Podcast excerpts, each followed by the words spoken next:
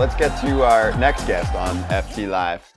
Buck Showalter, our friend Buck, joining us right now. Buck, you ready for this? Look at this crew you got here. I don't know. I just, uh, I'm listening to you guys pontificate, and I don't know if I'm ready for this. Did you hear what Zack Britton said about you? Of course not. Uh, you know, uh, there's a reason why. Anyway, I'm gonna leave that one alone. No, Zack's good people. What do you say? well, I, I, asked him about 2016, and he said he hadn't slept since that wild card game. Yeah. you forgot he was in the bullpen. Adam, what do you find funny about that? uh, that I can la- that I can laugh about it now because it's over and done with. You know what's funny is uh, what's the old expression? Be careful about telling truths that hurt innocent people. There's some things you have to wear. You know, if you look up manager underneath the definition, it'll say you have to wear it. Even though it may not be fair, you wear it. So you wear it. Why? Um, how you guys doing today? Great, great. well, I think GMs sometimes have to do that too. I mean, sometimes the manager has to wear it for the GM, sometimes the GM has to wear it for the owner. So when you saw the other day that the Orioles were being sold, what kind of emotions were running through for you? Because obviously, I'm, I'm, sure you had you know a long running relationship with the Angelos family, but at the same time, it would have been nice at times to be able to you know add to the team when it was almost at a championship level. Well, we did. We added, you know, we were a piece team. We added pieces that fit. It might be a Nate McLouth. It might be a, a Steve Pearce that people didn't know about. It may be a Caleb Joseph. You know, it's the support guys that, that really sometimes can make or break you. It's that fourth outfielder, it's utility infielder, it's the second catcher. It's the depth. You know, one of the biggest moves we made in Baltimore is when we uh, we talked Peter and Angelos into paying more money for six-year free agents down in AAA for our depth because – you know, back then we were, I think we had a cap of like 10,000 a month and the Yankees were paying them 20,000 a month and we couldn't compete. You know, one thing we could do, we could out opportunity people. If you sign with us, you're going to get an opportunity. But the Yankees were basically buying depth. So we got Peter to go up in what we could pay six year free agents, which was really huge for us under the radar because you got to compete for those guys too. But, uh, you know, that's the, the long answer. But we, you know, the Yankees are going to be fine with or without him. Skip, I wanted to know. Obviously, we're years past this, but who is somebody behind the scenes that you were trying to get, you wanted to get, but we just couldn't get? You know what, Adam? I, I my memory's not good enough. I'll, I'll tell you, I, I, didn't dwell on other people's players. It, it, my job was you guys. Everything was about you guys, and if I'm coveting a center fielder somewhere, what am I telling you? You know what? It, it, because it just tells me that my focus was away from what it's supposed to be on. It's supposed to be on you guys every day, and you know, it's like somebody says, "Oh, we got to go get this guy." Okay, we'll go get him. That means you don't play. Well, guess what? Somebody came in one time when I was with uh, Texas and said, "Buck, we got to go get this guy." I said, "Yeah, we can get him, but it's for you." They said they'd, t- they'd give it to us, but we got to trade you. Well, don't do that you know, there's a price to pay for everything. So I think when managers get so preoccupied with somebody else's business, your job is those 26 people in the locker room and every day. You know, I used to get up from my desk in New York uh, and go, hey, I got to walk the locker room. They go, where are you going? I said, I got to walk the locker room. One, I love going out and talking to the players, but that's the only way you can tell what's going on. These guys that sit in their behind their desk and crunch the numbers all day, they miss the relationships they have to have those relationships are awesome. So I gotta I gotta get a I gotta get a real answer from you. We don't we don't go on either side of the fence here. Who was your favorite outfielder, Jonesy or Markakis? Whoa, boy! Come on, it's got to be an answer. yeah, yeah, yeah. Oh, come on! you can say like, Nick. He was mine. That's like mine too. Of the three students? He was mine. How do you pick one? Oh, you, you pick one. You pick one easy. The one that well, you like the best. Hey, Adam, do you know what the nickname for the college that Eric went to school at? You know where he went to college? You shouldn't know. You shouldn't know. The Royals. Campbell? I want to know how he ended up there. Eric, I got to hear this. Tell him where he went to college. Eastern Mennonite University, Royals. Down and in he waited, waited until the 29th round to take him, Adam. 29 picks. The Orioles were supposed to take me in the 28th round. Damn it. Are those the Mennonites that are down in Sarasota during spring training? Those are the Those are- Amish people. The those- Amish people. Those, Those, are are the Amish Amish people you see. Yeah. Great I just want to know the scout Fantastic. that scouted that. He's hey, this guy caught every pitch. Uh, it's a great story. Look it up. What else? He, hey, he also hit ninth on his high school team. He's, he's shown us the box scores like hundred times out of two hundred shows. Let me tell you Oh, something. They want to know why they want to know why we were able to, to win a few games in Baltimore. It was Adam. It was Nick. Those guys. There was such a uh, just a standard they held to, and they played the game every day. Played it right. It's funny how people get penalized now for playing too much.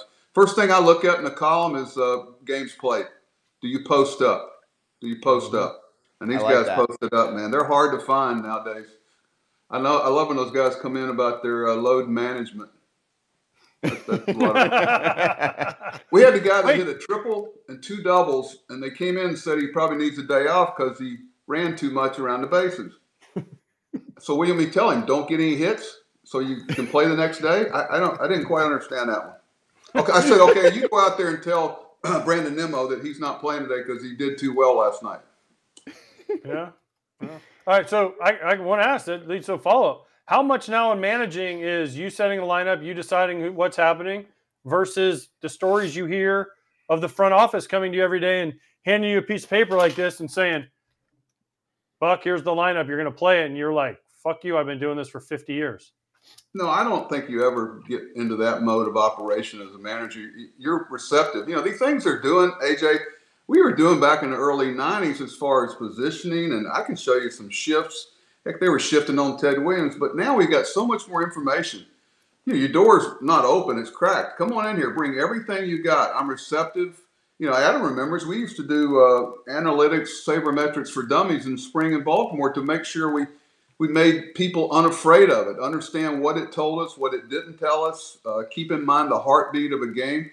But, uh, you know, th- they present a lot of things to you, but sometimes it's a lot different in the dugout than in the eighth and ninth inning when you know what's going on mentally with a guy, emotionally with a guy.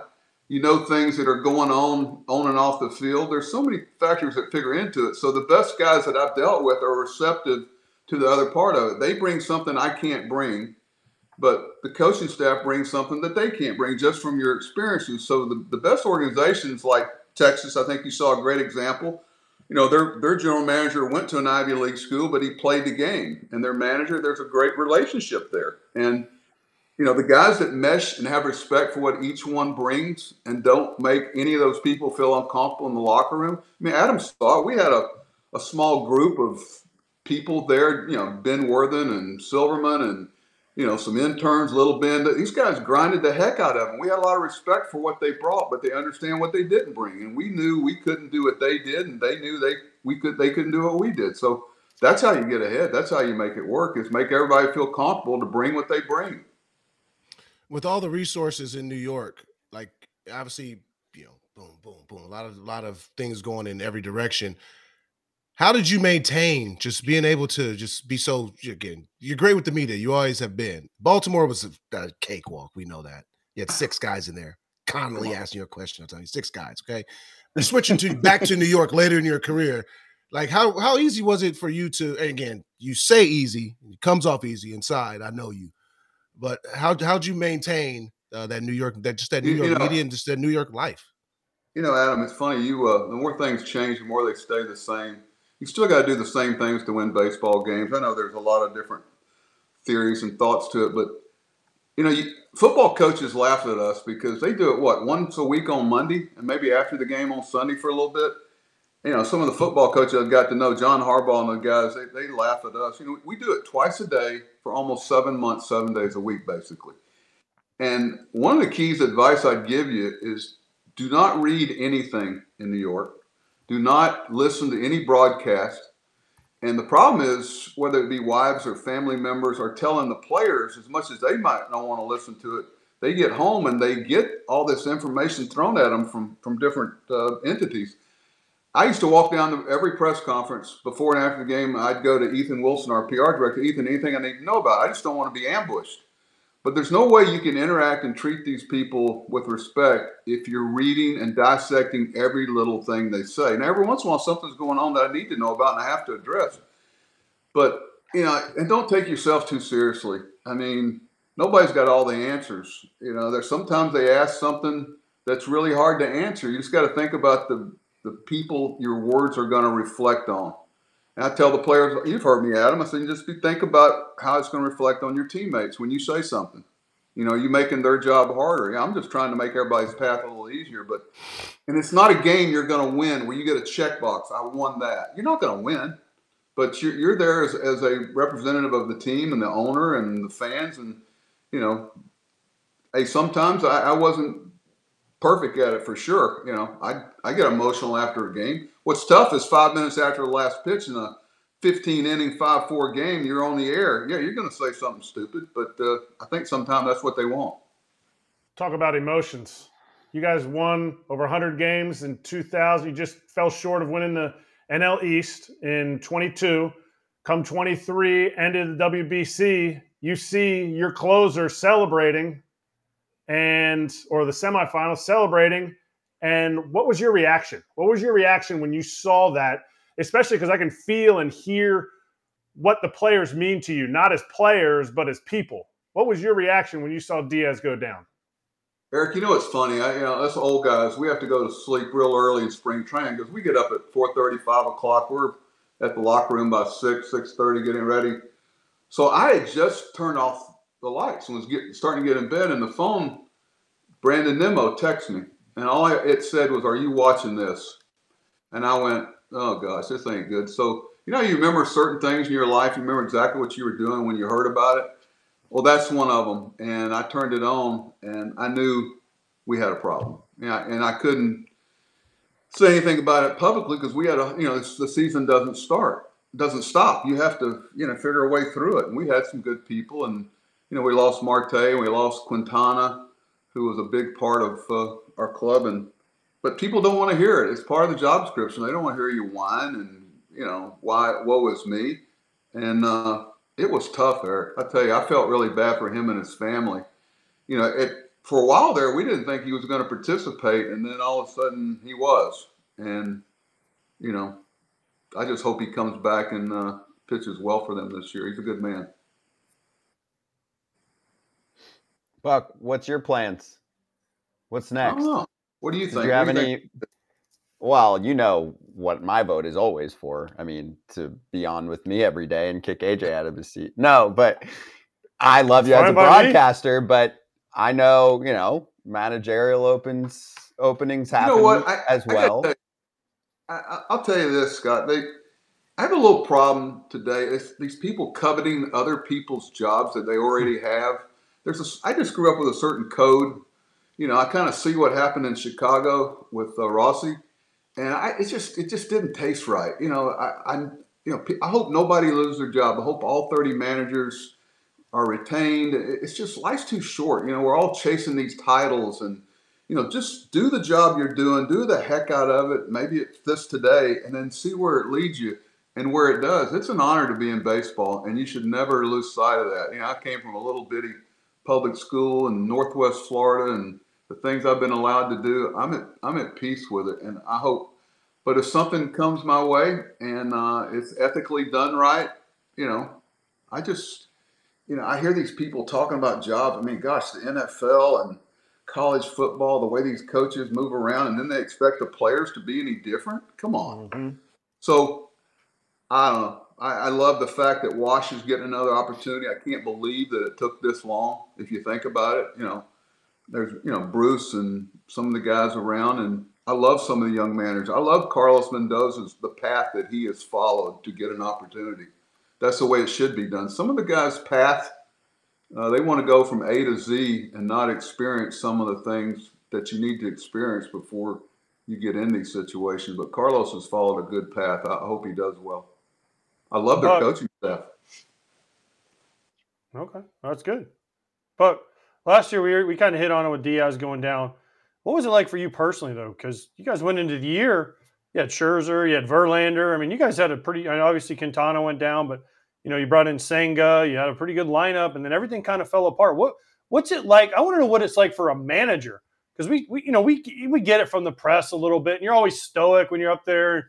You know, even today, you're kind of like, well, you just deal with it. But inside, it's got to kill you, right? I mean, it would. It, if I was the manager, it would kill me. I'm like, man, Verlander gone, Scherzer gone, Quintana down, this guy hurt, Diaz out. It's like, gosh, inside it's got. To, so how do you?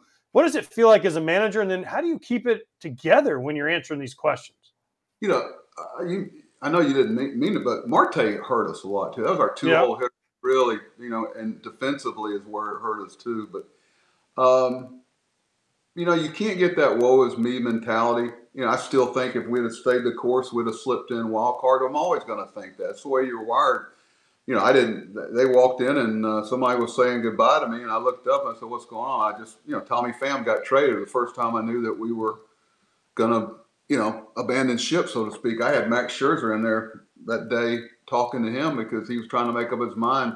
You know, Max's biggest issue with going to Texas was that he felt like he was abandoning his teammates, that he's he's jumping ship, and that's the way Max is, is wired. He just he wants to, you know, the competitive part of him always comes out. And I, I, I remembered I had some great conversation with Max. He'd come in a couple of days after he pitched and plop down and say, "What's up?" A few other words, and we just talk shop, top life. I, I, I miss those things, but he, uh, it's tough, AJ. It is, you know, behind closed doors. Your emotions get you, you know, driving that 40 minutes home every night to Long Island and coming back the next day and but you try to treat people the way you'd like to be treated, and uh, they don't need some emotional roller coaster in that manager's office. So you try to bring something that just not everybody can bring, and that's being consistent. You know, the players need that. They're, you know, they're trying. It's not their fault. Don't get mad at them. You know, it's a player's game. They they're going to mourn you for about five minutes. They're going to wonder who the next guy is coming in behind them. So so do the right thing. You know, if treat them like if you were their parents, how would you want your kid treated? And it's tough though. There's some times where my wife uh, wasn't too happy about it. I can tell you that. Understood. Understood. And listen, everything you said about being a manager, I mean, hits home with me. Obviously, you haven't played for a long time, having a bunch of managers, and listen to what you say. I would have, I would have liked to have played for you. Unfortunately, you never thought I was good enough. That's okay. I get it. Hey, how, we how, tried to get how, a few times. John Hart was all over you, especially being an Orlando guy. How'd you end I know. from Florida, from uh, New York? I, I moved here when I was two. I don't consider myself from New York. I, I'm, I'm from Florida. I don't uh, New York. I only use. I'm. You know what I am? I'm a New Yorker when I need to be a New Yorker. You know, like Todd Frazier's from New Jersey when yeah. he wants when he thinks it's cool. I'm from New York and I need it to be cool, right? I hear so, you. That's okay. Uh, but my question is, is, is you obviously started out the Yankees, right, as manager. How, how have you changed over the years? Because we heard all these stories, and Adam played for you. He was lucky enough to play for you, but we heard stories how you changed, and then you, you know, you went to all these different stops, and every place was like Buck's a different guy, Buck's a different guy. So what's that process like, and how did you change personally? You know, it's funny. Uh, uh, Adam changed me. To be honest, Adam changed me. No, he certainly helped. You know, what's funny is what you try to do. The game's so much bigger than you, and I've always been able to look at it through realistic eyes. Is you bring what each spot needs. Like in New York, I knew what Mr. Stein. I was there 19 years. I knew what Mr. Steinbrenner wanted. Nothing about the job surprised me. I'd seen everything he had done. I had a one year contract making 175 grand managing the Yankees, and I ran with it. And oh, you go to Arizona, there's a whole different dynamic there. You go to Texas, there's a whole different dynamic. Baltimore was a completely different dynamic, and you try to bring what the players need. You're there to serve their needs. So I don't know if it was changed as much, AJ, as it was each place had a different need that I needed to serve. I, I know with Adam and Nick and Wieters and JJ Hardy, you know, some things you get out of the way and you trust them. Sometimes the best coaching and managing you do is the coaching and managing you don't do. You know, it's you don't over. You give them a, a funnel of uh, you know guidelines, so to speak, and you always ask their opinion. What do you think about this? I, I always welcome. Adam knows this. The word why. Why are we doing this? How does this help us win a game? And if you're not willing to answer those questions, the players have something at stake too. And they're trying to do something individually to get ahead, you know, for their families, but they're also trying to play within the context of a team sport. That's the juggle for the players and the manager because the team's got to do well, but the players have to do well individually. For them to understand that by the team doing well, we're all successful. That's a hard buy-in, but you get people like Steve Pearce and Nate McLouth and people that are like Adam and people that are like Markakis, and then Manny comes in, and we brought him in early because we knew he was going to be playing right next to J.J. Hardy. We brought in John Schoop early because we knew he was going to be next to J.J. and and Adam and Nick, and you know we had the core people there that showed them the path that that allowed me to manage a game, knowing, hey, if you got any questions, just watch Adam and Nick. That's how you play the game. Hey, True. That's pretty Buck, deep. I'm I'm gonna I'm gonna ask you um, a couple Mets situations from last year. Why was Max um, picked on for sticky stuff, and why did Pete Alonso throw Masyn Winn's first hit baseball away? so you feel like this is really important that you asked me this, right? well, because I didn't. Hey, I didn't have you on during the season, and we're Uh, talking ourselves. Now here we go. Friend of All the right, show. so One's So, for hey, fun. Let me tell you something. Pete is so locked in concentration wise. He's not thinking twice about it. He's thinking about his next at bat. He's thinking about pitch sequence. He's thinking about he schizoed out for just a second, just a second, and then as soon as it left his hand, he knew what he had done. I couldn't. I wanted to scream, "Hey, all you guys, lighten up! Pete's as good a human being as you're ever going to be around. He's gonna. He's a good husband. He's going to be a good father, and I just, you know, that that one I was like, really? We got nothing else to talk about. I mean, the guy just had a moment. He was in such a, you know, you guys know you're concentrating so hard, you're oblivious to anything else going on in the world. What was the other one? Well, that was dog days, so we, we really didn't have anything else going on, and we were on Pete's side. Um, wait, one quick follow up on Pete. No, Why was the not- what was the first one you asked me? You asked me The, two. the first one was I think if I could pick a moment to be around you last year, it would have been two days after we had Scherzer on the show bitching about how there's no real rules with the sticky stuff and it's a disaster. And then, of course, his next start, he goes up there and they pick on him and he's booted and he voiced his opinion. So did you. I would have loved to, to be in your office right after the game after this bullshit happened. So, how was that and what was the conversation like? And what do you think now? Ah, Phil Cuzzi, of course. Okay. Um, you know, I, I wish you could have been there so I'd have somebody to, share in it, but I'll take it to my grave. But, uh, you know, it's, believe me, I'll take Max's side on this every time. Uh, here's what I want to do I want to play a game this year where all hitters cannot use batting gloves or pine tar or rosin and go hit. Okay? I'm one of those guys, everybody's got opinions, but okay, what are you going to do about it? You know, what, what, what's your what's your motive? Uh, like, what's your solution? The solution is putting a universal pitching rag behind the mound. You know, where everybody's got the same stuff. They agree on it, whether it's the pitchers and hitter. Everybody's in a room. You agree this is what's going to be used, nothing else. And you don't have guys trying to do different stuff. The problem is the baseball. I mean, you try to grip the baseball in April and May, and the wind's blowing. It's 42 degrees. It's slick. You know, we have we got hit by more pitches than anybody, but I can't tell you I'd say 99% of them were unintentional. You know, these guys are chasing velocity, so they're always the command is is, is an issue. And uh, I remember Max a few times saying, "I really like to go in there, but I don't trust being able to hold the ball well enough. I might hit a guy in the head." You know, I've heard him say that. I've had multiple pitchers say that they're they're afraid to throw the ball, you know, in a lot because of their lack of command in the ball because they can't grip it you know, we, a lot of these rules, people that have actually been in the game and have pitched don't understand how challenging it is. I mean, Eric, you know, catchers used to do a lot of it. You know, don't dare check the catcher's mitt or his shin guard or some of the stuff. They're they're trying to do something just to grip the baseball. Okay, I'm done. I like it. the, the Perfect. worst part was we had Max Hey, on Adam. like a day. We Buck, we had Max on like the day before that happened, and he said someone's going to get in trouble for rosin. And then literally, I think it was 48 hours later, that whole Yep. thing came up, and we're like, there is no way this happened. Like, Well, that. the- I the mean, he ro- literally said somebody somebody's going to get in trouble because the rosin. He's like, I can make the rosin super sticky, and then his next start two days later, he's the one that gets. It was incredible. We're like, there's they can't make this shit up. Yeah, yeah, at least you know now there are people uh, listening to that broadcast uh, that had something. It, it, you know, what's the what's the expression? I'm not paranoid. I'm alert. When you hit that many of our guys, it made me wonder. You know, it, it's like last year just wasn't our year between the that and what have you. Sometimes the baseball gods just say not not now. They'll let you up. You just got to stay true to it. But you know, Max, uh, you know, I love the guy. I got to tell you, I'm he's one of my favorites. The guy, He's accountable. He's a good teammate. He's on every day. You don't ever have to say, "Hey, is Max in a bad mood today?" I saw him come bounding through the locker room at noon the day after he pitched with his kids, going out on the field and playing with them. You know, he's just he's a good father, good husband, and he's funny as hell. He's he doesn't take himself too seriously. I still text with him sometime and share a funny note, but he, uh, I'm really glad he passed my way. He was special. Hey, Buck, why did you let Vogelbach steal a base this year after your acting debut on the commercial? I mean, I mean, once you guys are out of it, you should have been like, "Hey, green light, bro. Let's just get you one."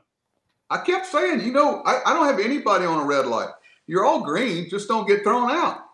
I said, hey. he, you know, he told me he, he's, he's, he'd come in a few times. Hey, I think I can get this guy. I think I can get him. I said, go ahead, big boy. Let's go.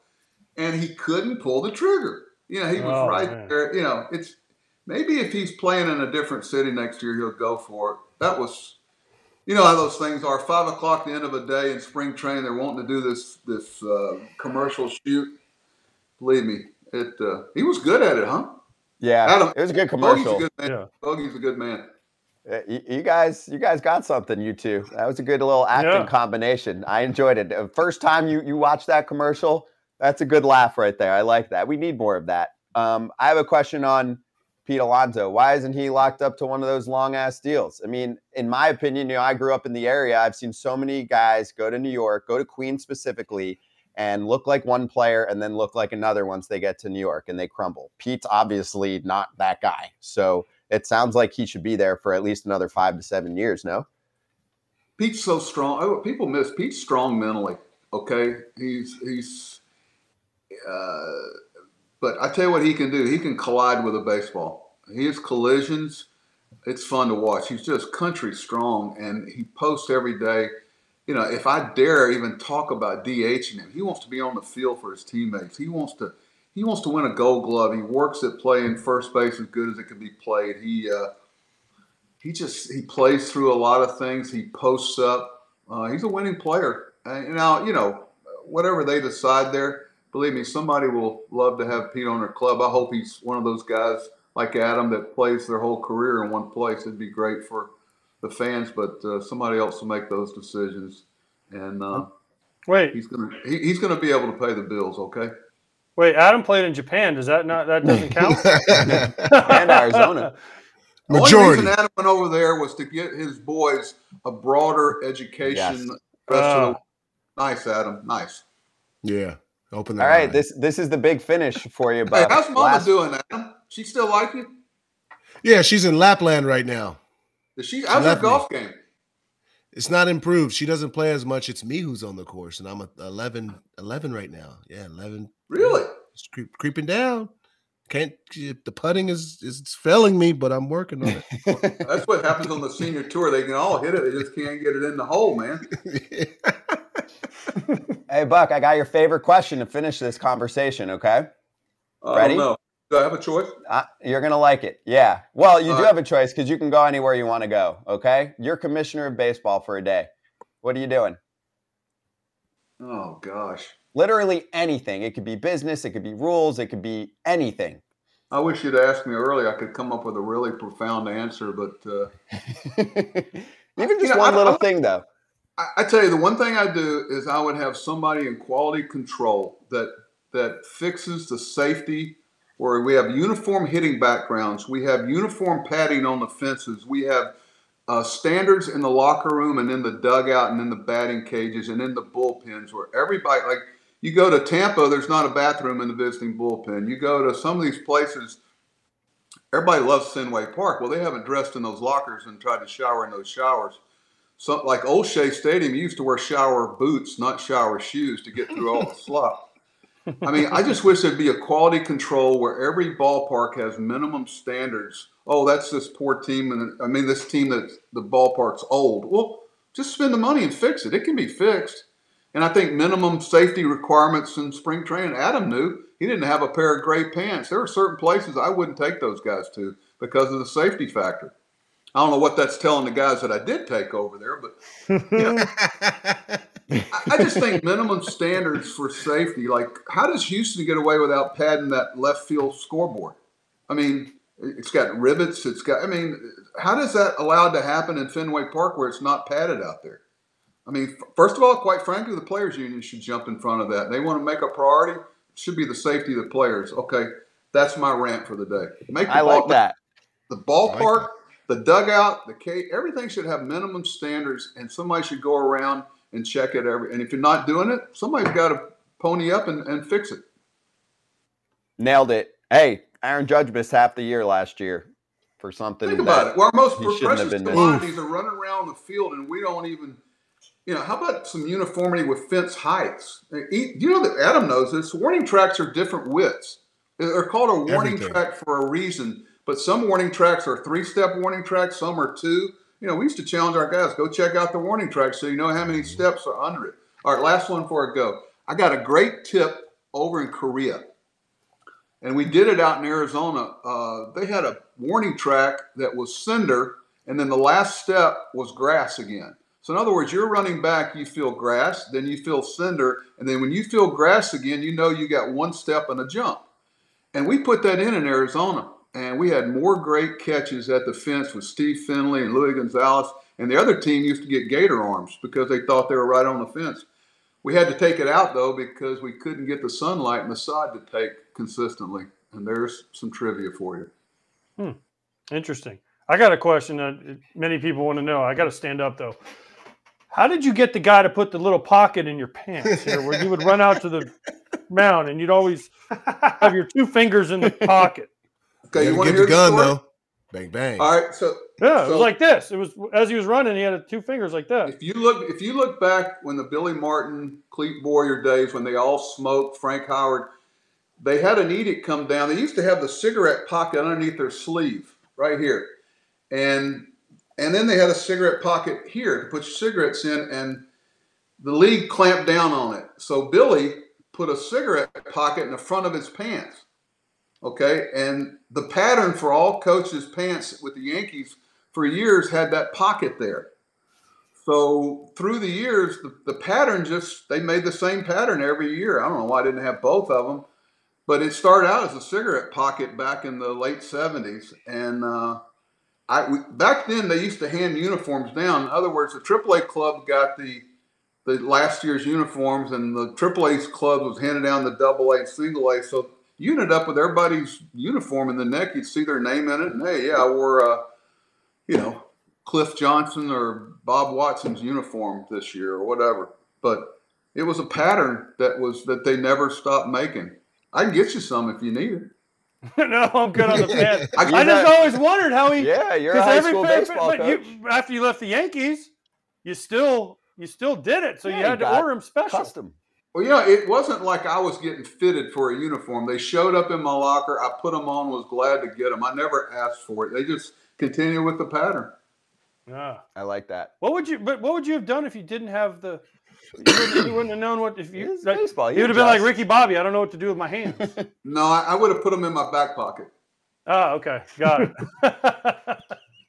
hey, you know it's funny, AJ. I, I, a story made me feel good. Sparky Anderson, when I first was managing I asked him one day behind there. He got mad at me about something. He came over and apologized. Oh, we stole a base, ahead five runs in the fifth inning. He got mad and was screaming at me.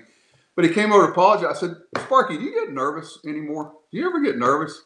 He goes, Young man, he goes, I got a clubhouse guy that's been with me for years. He said he gives me half a cup of coffee before the game and half a cup of coffee after. He says, You know why he gives, he gives me half a cup of coffee? He says, Because my hand, I, I'll shake out the top half of it. And that's why you always see me with my hands in my pockets, in my back pocket. I don't want anybody to see my hands shake. So maybe that's what it is. I just wanted to know is uh is Miss Angela ready for you to get the hell out the house? I know that this is normal for her for you to be uh, loading up and going somewhere. you know, it's funny, Adam. It's like about about the first week in February, she goes, "Don't you have someplace to go? Really? Can you go? You know how you stay married for forty years? Let me tell you, forty years is you go somewhere. Just go. You know, I, I and she does the same thing, but you know, we I'll find some place to make a trip. I tell you, traveling commercially now is such a challenge. You want to get down on society, go walk around the airports for a couple of weeks. Oh my God. and also, how's, how's the grandchildren? You got a private jet money? No, no, no. I'm I, I'm No. I'm trying to pay for the grandkids' education. There How's the grandkids? Well, I mean, you got tons of them. I got four grandsons and they like me, but they're expensive at Christmas time. Let me tell you. mhm. Hell yeah. Well, Buck, you're welcome down here anytime if you want to pop by. We're both in Orlando, and uh, obviously keep working on the golf game. That's also probably a little good marriage therapy. All right, I'm going to disappear I've for heard hours. yeah, I've heard a lot of great things about this show. You guys, good luck to you. You're doing a good job and a service for Thank the you, game. Buck. Hey, Thank you. Buck, make sure you mark that. your ball right. Make sure you mark your ball correctly. Okay. You mean double Yep. market? You know, where, where the guys No comment. We don't need to go into it. I'm just No, saying. you just make ask sure him- you you mark. ask him is- Just make sure you you ask mark your ball correctly. Is all I'm saying. That's all Hey, I'm going to say. good? Okay. You know what I It's told good. It will be. If you, it will be if you mark it three more times. Exactly. It's good now. Pick it up. You marked it. Thank you, Bu- though, Buck. Obviously, welcome back anytime. All right, we'll Uh, talk to you soon. God bless you guys. Thanks for having me. See you, Thanks, Adam. Skipper. God- All right, Tell Skipper. everybody hello and your family. Will do. Absolutely. Thank you, Buck. Cheers. Appreciate you. That was awesome. Great to have Buck on. Buck should be. Um, we should have a CEO and a commissioner of baseball, someone who oversees like Mhm. rules and all that stuff, who knows the game like that. So that's my vote.